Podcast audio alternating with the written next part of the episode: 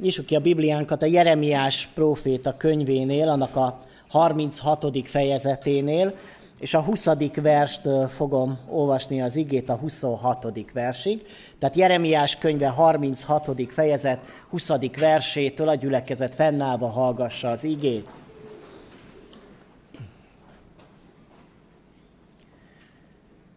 Majd bementek a királyhoz az udvarba, miután a tekercset elhelyezték Elisámák kancellár szobájában, és jelentették mindezt a királynak.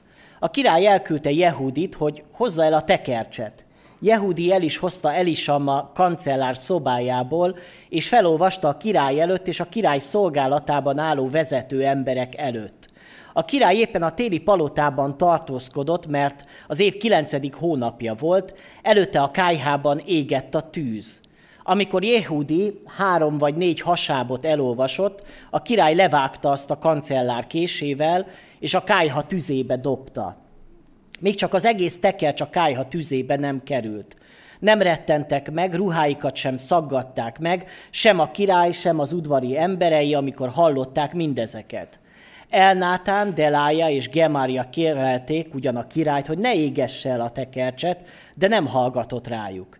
Sőt, megparancsolta a király Reha Jerachmeel királyfinak, Szerájának, Azriel fiának és Szelámjának Ad, Abdél fiának, hogy fogják el Bárukot, írnok, Báruk írnokot és Jeremiás profétát, de az Úr elrejtette őket. Imádkozzunk. Atyám, köszönjük neked a te igédet, és köszönjük neked, hogy ezáltal, az ige által, ebben a könyvben leírtak által ismerhetünk meg téged, ismerhetjük meg a te nagy kegyelmedet, a te nagy szeretetedet, köszönjük neked a megváltásnak a munkáját, amit te végeztél és végzel ebben a világban, hogy megkeresed az embereket, és az ige által megszólítasz bennünket.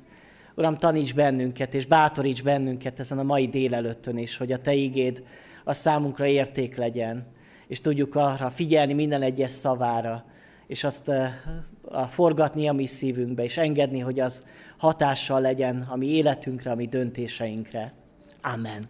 Foglaljon helyet a gyülekezet. Testvérek, most már hetek óta Jeremiás profétát olvassuk az áhítat igéi alapján, és Hát szeretném megkérdezni, akik az áhítatot olvassátok, hogy megszerettétek Jeremiást? És ezt a könyvet? Ugye nem egy könnyű olvasmány, tehát nem biztos, hogy ez a legkedveltebb könyv, de mégis a Bibliának a része, és ezért fontos, hogy megismerjük ezt a könyvet, és megértsük azt, hogy mi Istennek a szándéka ezzel a könyvvel a mai 21. századi kereszténység számára. Nehéz időszakban volt próféta Jeremiás, és öt király mellett szolgált, tulajdonképpen három volt az, akik a, a talán nagyobb, hosszabb ideig uralkodó királyok voltak, és az ő szolgálatának nehézsége volt az, hogy Egyrészt a külpolitikai helyzet és a belpolitikai helyzet is nagyon zavaros volt, és ezért Jeremiásnak a, a szolgálata az mindig akadályba ütközött.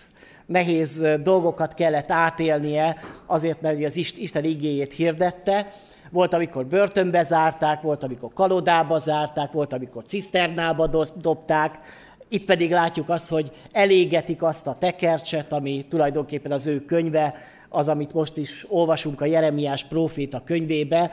Ezek a szavak voltak azon a tekercsen lejegyezve, és ezt a tekercset égette el a király. És ugye elgondolkodunk azon, hogy persze ez most megdöbbentő, meg egy e, olyan történet, ami e, számunkra is megbotránkoztató történet, de ha belegondolunk abba, hogy vajon a mai kor embere hogyan viszonyul a Bibliához, az Isten igéjéhez, és vajon mi baptisták, hívő emberek hogyan viszonyulunk a Bibliához. Hogyha csak azt kérdezem, hogy az elmúlt héten hányszor nyitottuk ki a Bibliánkat, és most nem kell mindenkinek válaszolni, csak úgy magunkba a szívünkbe, akkor vajon mi az igazság? Tényleg szeretjük az Isten igéjét? Tényleg fontos számunkra mindaz, ami meg van írva ebben a könyvben, vagy csupán eh, mondjuk ezt a dolgot, de a valóság mást mutat. Nagyon gyakran, eh, amikor sok-sok elfoglaltságunk van, talán ott hagyjuk a polcon a könyvet, és meg is feledkezünk arról, hogy tényleg olvasni, tanulmányozni kéne ezt az igét, mert ebbe vannak elrejtve azok az igazságok, amik megtartják az életünket, amik vezetik az életünket. Lehet, hogy azt gondolják sokan, hogy elég nekünk az, hogy vasárnap halljuk az igét, vagy esetleg bibliaórán, de én azt mondom, hogy kevés. Minden nap táplálkoznunk kell az Isten igéjével, és milyen jó dolog az, hogy számunkra ö, olyan kezünkbe adatik a Biblia, hiszen bárkinek Bibliája lehet. Azokban a korokban, amikor Jeremiás élt, hát akkor még nem volt ilyen Biblia az emberek kezébe, könyvtekercsek voltak, azok a tekercsek is kézzel voltak írva. Nagyon ritkaság volt az is, hogy valaki írni, olvasni tudott, és el tudta olvasni a Bibliát.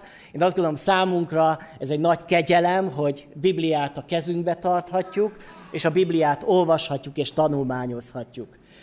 Bizonyára az idős testvérek is elmondhatják, hogy minket baptistákat leginkább onnan ismertek, hogy milyen bibliás közösség vagyunk, hogy mi ismerjük a Bibliát.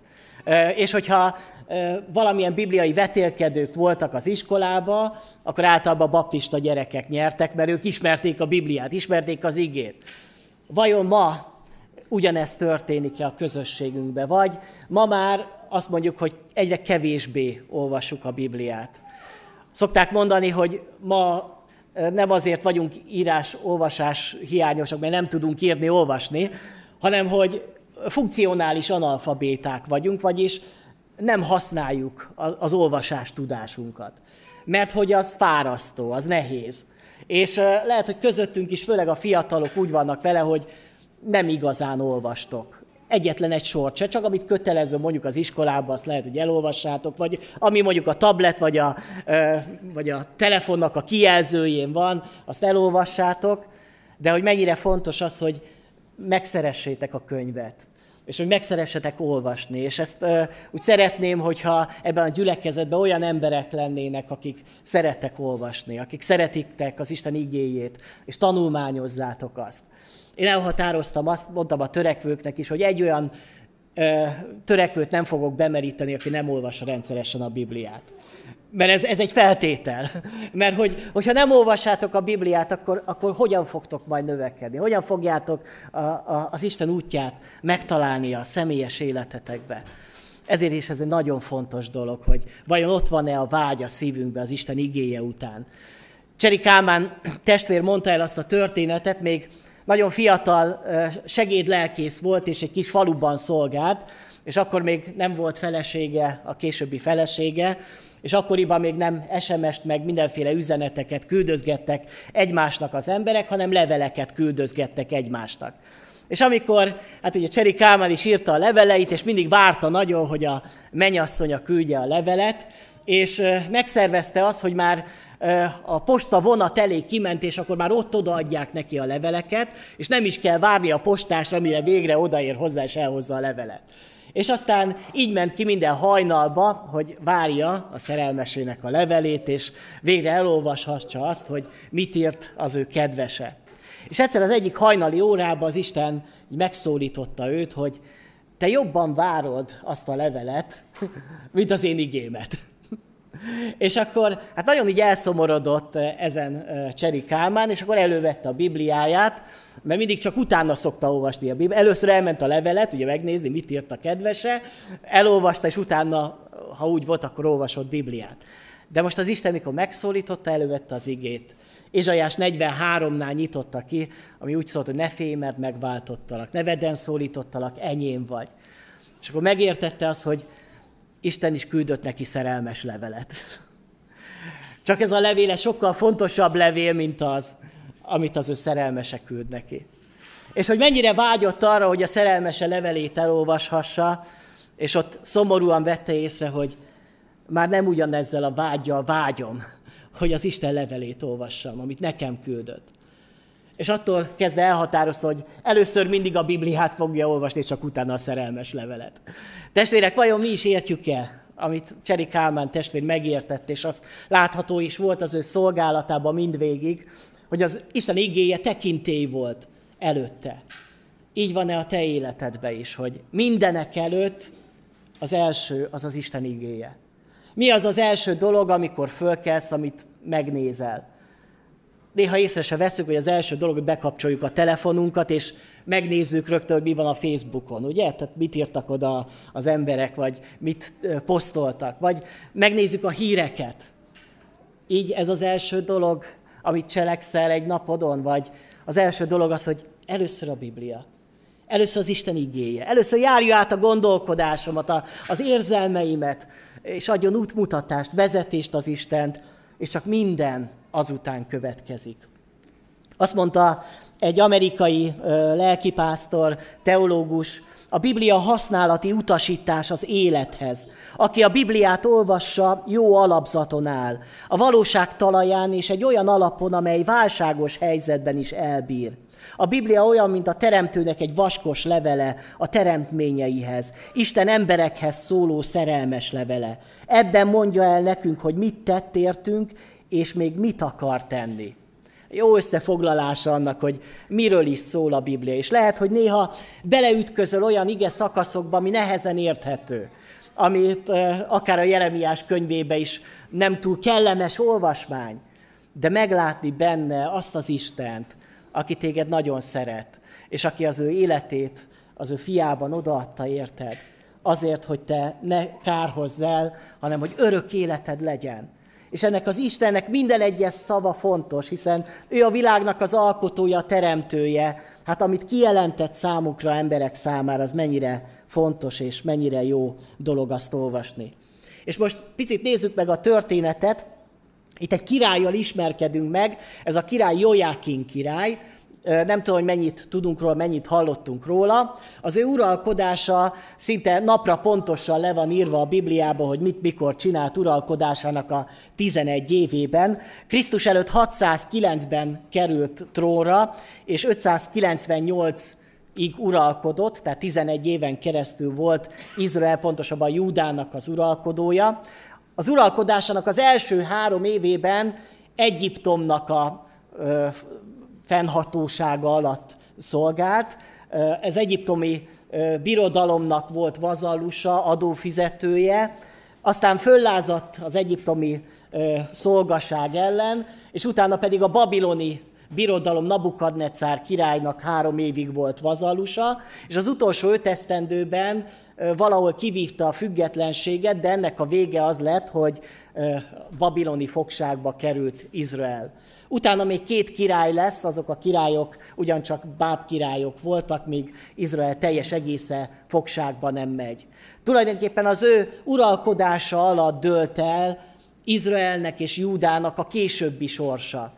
És ezért Jeremiás egy nagyon sorsfordító történelmi időszakban élt, amikor neki arról kellett beszélni, hogy Istennek az a szándéka, hogy megtartsa ezt a népet, hogy ne kelljen fogságba menniük, hogy ne kelljen elveszniük, hogy ne kelljen szenvedniük, hanem Istennek terve az, hogy Izrael újból virágozzék, és hogy ott élet legyen, és az Isten igéje legyen a, az ő életüknek a középpontjában. És tulajdonképpen arról szól Jeremiás könyve, hogy Isten mindent bevet annak érdekében, hogy a népének a szívét visszacsábítsa saját magához, visszavonza magához. Örökösen ott van, hogy bárcsak megtérne, talán megtér hozzám. Hogy talán amikor Jeremiás kemény szavakkal szól majd Izrael népéhez, majd elgondolkodnak az én igémen, és majd megtérnek az ő útjaikról. És majd újból engem fognak tiszteni, és engem fognak imádni. Ehelyett azt látjuk, hogy azok a királyok, akik alatt szolgált Jeremiás, és Izraelnek a népe, pontosabban Judának a népe nem hallgat a próféta szavára, és ennek a szenvedésében éli Jeremiás az ő életét és szolgálatát, mert látja, hogy ennek a következménye az lesz, hogy 70 évig fogságba kell mennie Izraelnek. Azért 70 év egy nagyon hosszú idő, lesznek olyanok, akik, sőt a legtöbbi, aki fogságba megy, már nem fog visszatérni, nem fog hazatérni, ott fog a fogságba meghalni. És azok, akik majd a fogságba születnek, azok már lehet, hogy időskorba vagy egyáltalán nem térnek haza Izraelbe. Milyen szörnyű ezt látni maga előtt Jeremiásnak ezt a jövőt, és látni azt, hogy Izrael népe minden figyelmeztetés ellenére kemény marad a szívük. És hogyha Látjuk ezt a történetet, talán tényleg felháborító számunkra, de sokszor magunkat látjuk meg abban, hogy meg tud keményedni annyira egy embernek a szíve, még egy olyan embernek is a szíve, aki er, er, er, egyébként ismeri az Istent, hiszen Isten népéről van szó, nem egy hitetlen népről, nem egy hitetlen nemzetről van szó, akit megszólít Isten, és akit megszólít Jeremiás, hanem az ő népét. És vajon a mi szívünk milyen az, amikor az Isten megszólít bennünket? Mennyire fogadjuk azt, amikor lehet, hogy azokat az igéket nagyon szeretjük, amikor Isten úgy simogat bennünket. És vannak ilyen igeversek, szeretjük is, ugye ezeket szoktuk az igés kártyákra írni, és azokat odaadogatni, de valamikor az Isten meg keményebben szól, mert látja, hogy az, amiben benne vagyok, az, amit csinálok, az nem jó, az nem visz közel hozzá. Az akadályoz engem abba, hogy az ő terve, az akarata megvalósuljon az életembe. És Jeremiás is ilyen keményebben szóló próféta volt, és ezért van az, hogy lehet, hogy annyira nem szeretjük őt. Még mi sem, keresztények sem, mert hogy nem szeretjük, amikor nekünk megmondják azt, hogy, hogy, hogy még változnod kell, még formálódnod kell, hogy el kell hagynod az életedben bűnöket, hogy, hogy fel kell hagynod kedvtelésekkel az életedben azért, hogy csak az Urat tiszteld és csak őt imád. És mégis fontos az, hogy Istennek a figyelmeztetése, Istennek a, a szava eljusson hozzánk. És milyen érdekes az, hogy mielőtt ezt a történetet olvasnánk, hogy Jojákin királyhoz eljut az Istennek a beszéde, Istennek a kijelentése, előtte olvasunk a 35. fejezetben rékábitákról.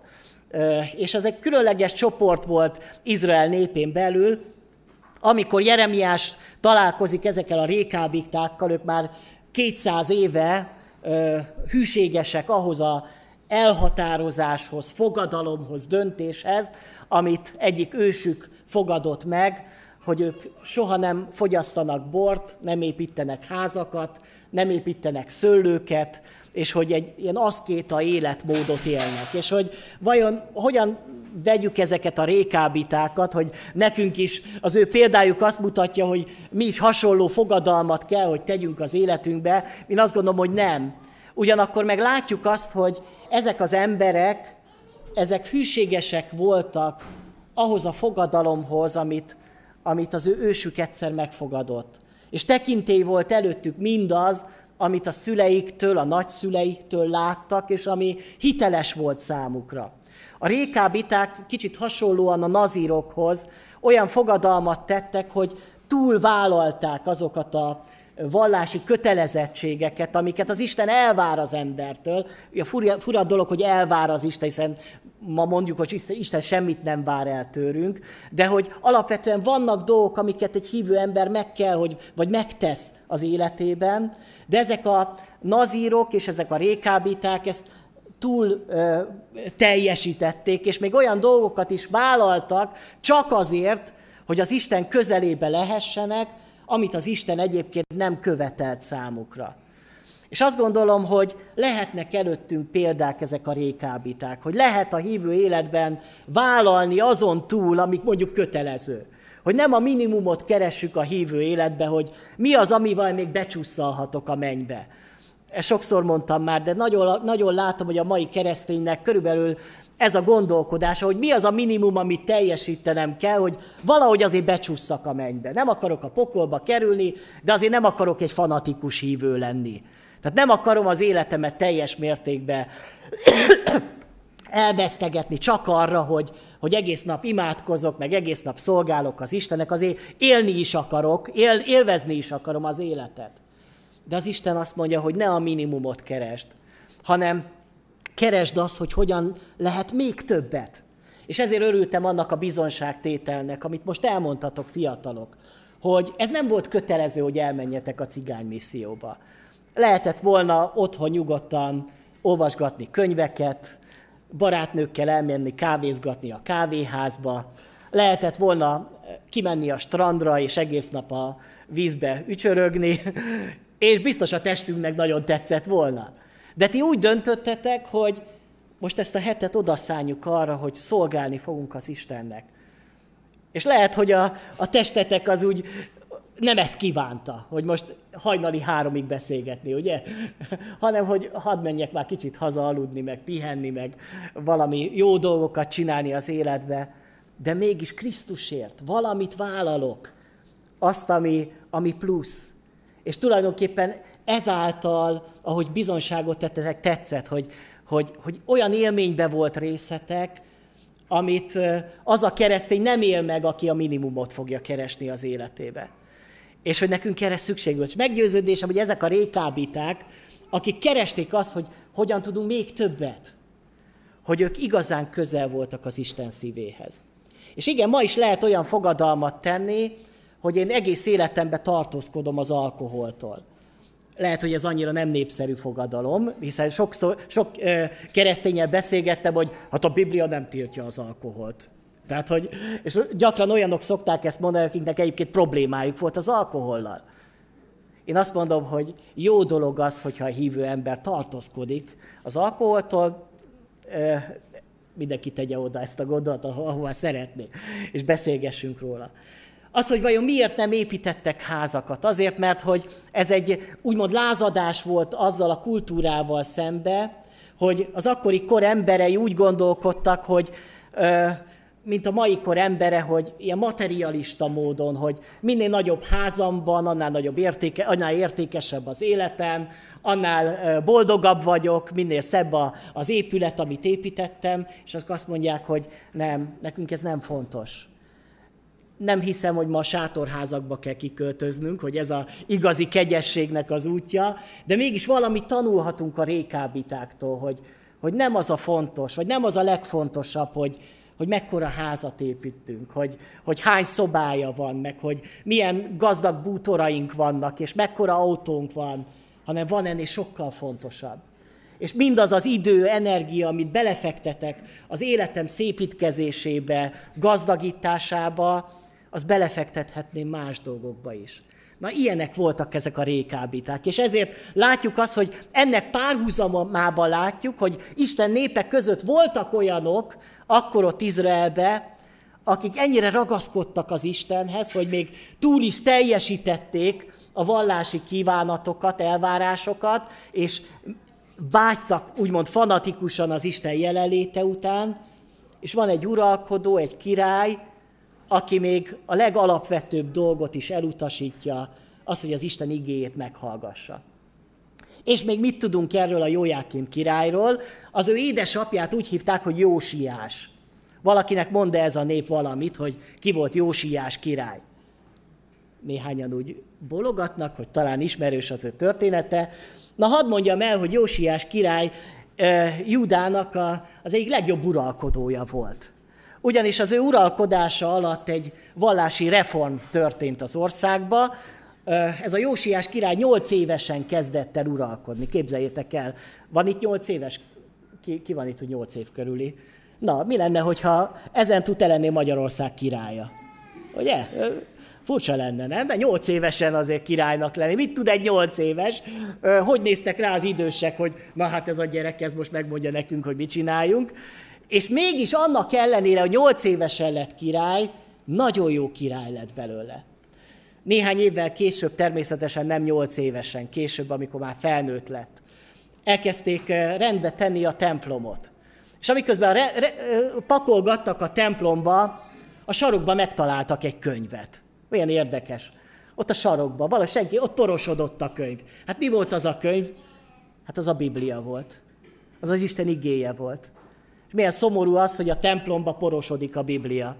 Már senki nem olvassa. Már senki nem figyel rá, már senki nem keresi azt, hogy mi van ebbe írva. Az emberek mentek, csinálták a szertartásokat, meg ö, vegyítették a bálkultusszal, meg sok mindennel, és az Isten igéjét már nem vették elő. És amikor a királynak jelentik azt, hogy találtunk egy könyvet a, bib- a, a, a, a templomba, akkor az, az, az történik, hogy Jósiás király megszaggatja a ruháját. Böjtött hirdet, és azt mondja, hogy most hívjátok össze az egész népet és föl fogjuk olvasni mindenek szeme vagy füle hallatára. És mindenek, akik hallják ezt az igét, azok térjenek meg hozzá. És ez is történik. Tehát, hogy felolvassák az egész írást, amit ott olva, hát gondolom, hogy jó hosszú ideig tarthatott, míg az egész könyvet felolvasták, de az emberek hallgatták, az emberek megtértek, helyreállítják az ünnepeket, ilyeneket látunk Jósiás király életébe. És tudják, testvérek, Jójákin király ebben a családban nőtt fel. Lehet, hogy ott volt már apukája mellett, amikor apukája helyreállítja az Isten tiszteletet a templomba. És hogyan lehet az, hogy egy ilyen jó királynak, egy ilyen Isten kereső embernek, egy ilyen Istenfélő embernek ilyen istentelen fia legyen? Szóval furcsa dolgok történnek. És hogyha belegondolunk abba, hogy, hogy sajnos gyakran a, a legjobb hívő családban is a gyermekek vannak, hogy elfordulnak Istentől. Nem tudjuk, hogy miért, és nem értjük ennek a dolgát, de ez nem azt jelenti, hogy akkor felesleges lett volna az, hogy Jósiás király ilyen hiteles életet él, hogyha a, a fia már nem követi azt a hitet. Mert igenis felelősség van a szülőkön, felelősség van a, a nagyszülőkön, hogy mi az, amit, vagy mi az, amit odaélünk a gyermekeink és az unokáink elé hogy látják-e azt, hogy ez egy jó út, ez egy boldog út. És én sem a világban keresem az értékeket. Olyan rossz az, amikor szülők elküldik az imaházba a gyerekeket. Menjetek az imaházba. Ne küldjétek a gyerekeket, hanem hozzátok a gyermekeket. Mert hogyha ti nem jöttök, akkor mit fognak mondani, hogy, hogy akkor, akkor ezt lehet így is, hogy otthon vagyunk, és akkor mi meg elmegyünk imaházba? Nem, gyertek! gyertek és hozzátok a gyermekeket, és otthon is olvassátok a Bibliát közösen, és imádkozzatok, hogy lássák és megkívánják ezt a, az életetekbe. És ennek ellenére ugye látjuk azt, hogy itt van egy jó példa Jójákimnak az életében, az ő édesapja. Ennek ellenére mégis, amikor az Isten igéje megszólítaná őt, akkor azt nem kegyelemnek veszi, hanem, hanem úgymond ilyen, ilyen bántásként vagy zaklatásként veszi. És milyen rossz az, amikor az embernek már olyan gőgössé válik a szíve, hogy nem hallgat már az Isten beszédére. És itt kell, hogy lássuk a, a vezetők felelősségét. Ugyanis amikor Jeremiás királynak azt mondja az Isten, hogy írd le az én igéimet, ugye ez viszonylag ritka volt akkoriban, hogy az igét leírják, mert a, az ige általában szóba ment, tehát szóbeli ige volt, csak később írták le az igét, de hogy Isten neki konkrétan megmondja, hogy írd le az én igéimet. És ő leírja az ő igéit, és először felolvassák a nép előtt. Erről olvasunk ennek a fejezetnek az elején, hogy a jövendőléseket felolvassák a templomba. És milyen érdekes, hogy nem Jeremiás olvassa fel, hanem Báruk. Ez azért van, mert Jeremiást kitiltották már a templomból, a templomi beszéde után, ami a hetedik fejezetben van leírva. Tehát ő nem mehetett a templomba, hát elküldi az ő író deákját, tanítványát, bárukot, hogy ő olvassa fel az igéket. És nagyon érdekes dolog, hogy az emberek az ige alapján elkezdenek Isten felé fordulni. És olvasunk ott egy Miká Jehu nevű emberről, akinek azt mondja, azt kapja az Istentől, hogy akkor ezt vigyük oda a vezetők elé. Vigyük oda a király elé, mert hogy ő hozhat igazán döntéseket. Tehát a népnek a szíve már hajlana Isten beszédére, egyedül a királyon múlik az, hogy most mi fog történni. És testvérek, ezért is fontos, azt most vezetőségválasztás előtt vagyunk, hogy vajon milyen vezetők lesznek egy gyülekezetnek az életébe. Olyanok, akik Isten igéjét örömmel veszik, és amikor az Isten igéje szól, akkor készek arra, hogy akár megtérjünk, akár, akár változtassunk azokon a terveinkkel, amiket mi elterveztünk. Mert ha vezetőnek a szíve olyan, mint Jójákimé, akkor, akkor az az egész országra, az egész gyülekezetre bajt fog hozni. Ezért van az, hogy az Isten igéje arra bátorít, hogy imádkozzunk a mindenkori vezetőinkért, állami vezetőinkért, akik, akiknek nagy felelősség van. Ez a felelősség azt is jelenti, hogy majd számon is lesznek kérve. De hogy vajon ők Isten igéje alapján tudnak-e döntéseket hozni.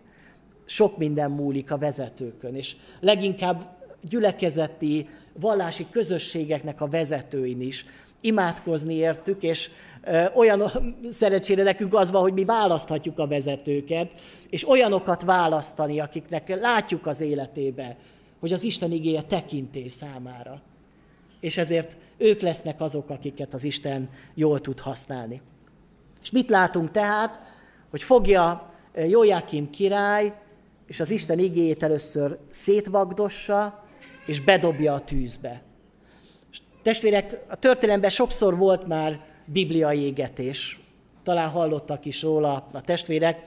Az egyik ilyen a felvilágosodás korában, az 1700-as évek végén, amikor a nagy francia forradalom volt, pontosan akarom mondani azt a dátumot, 1793. november 26-án volt egy forradalmi nemzeti gyűlés, ahol mondták azt, hogy a Biblia az a régi világhoz tartozik, mi most már a tudomány és az ész alapján fogjuk élni az életünket, ezért tilalmat adtak ki a Bibliára, és fogták, és összehorták a Bibliákat, és egy nagy mágián elégették őket.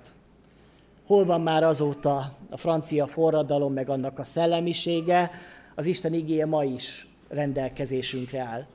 De nem olyan régen Kínában volt egy kulturális forradalom, 1966-76-ig Mao Zedong volt akkor a kínaiaknak a vezére, és ő, Mao Zedong azt mondta, hogy, hogy minden Bibliát el kell kobozni az emberektől, és azokat a Bibliákat el kell égetni. És akkoriban Kínában nagy bibliai égetések voltak a kulturális forradalom idején, és milyen érdekes, hogy ma a legtöbb Bibliát, tudják a testvérek, hol nyomtatják?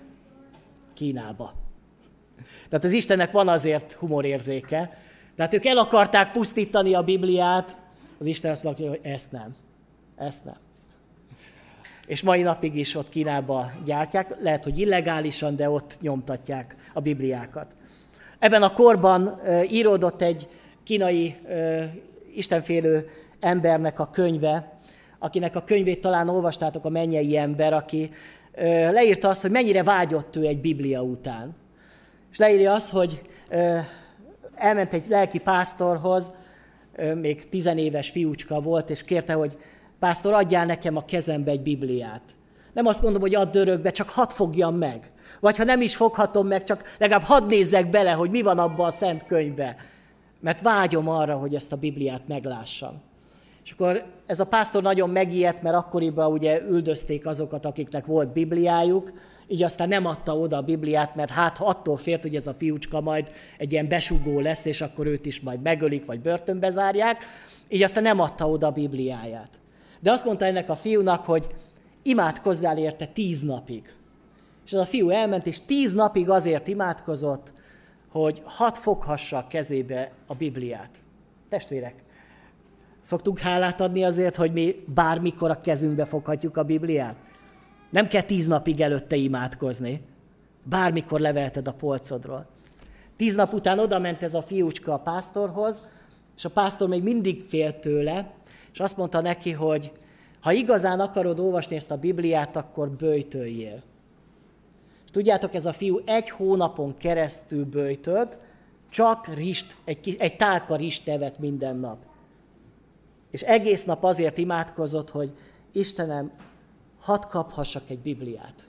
És a szülei már nagyon aggódtak érte, hogy ez megbolondult ez a gyerek, mert egész nap csak arról beszél, hogy egy Bibliát szeretne a kezébe venni. És az utolsó nap, amikor bőjtölt, akkor volt egy álom. Azt álmodta, hogy valaki hoz neki egy kenyeret. És amikor kinyitja a kenyeret, így megtöri, akkor benne lesz egy Biblia. És amikor fölébredt, csöngettek.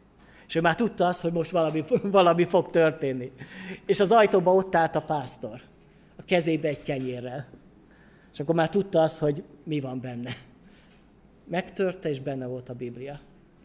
Tudjátok, testvérek, hogy valahol ilyen értéke van a Szentírásnak? Hogy akár egy hónapig kész vagyok azért bőjtölni, hogy csak hogy hadd olvashassam, csak egyetlen szavát.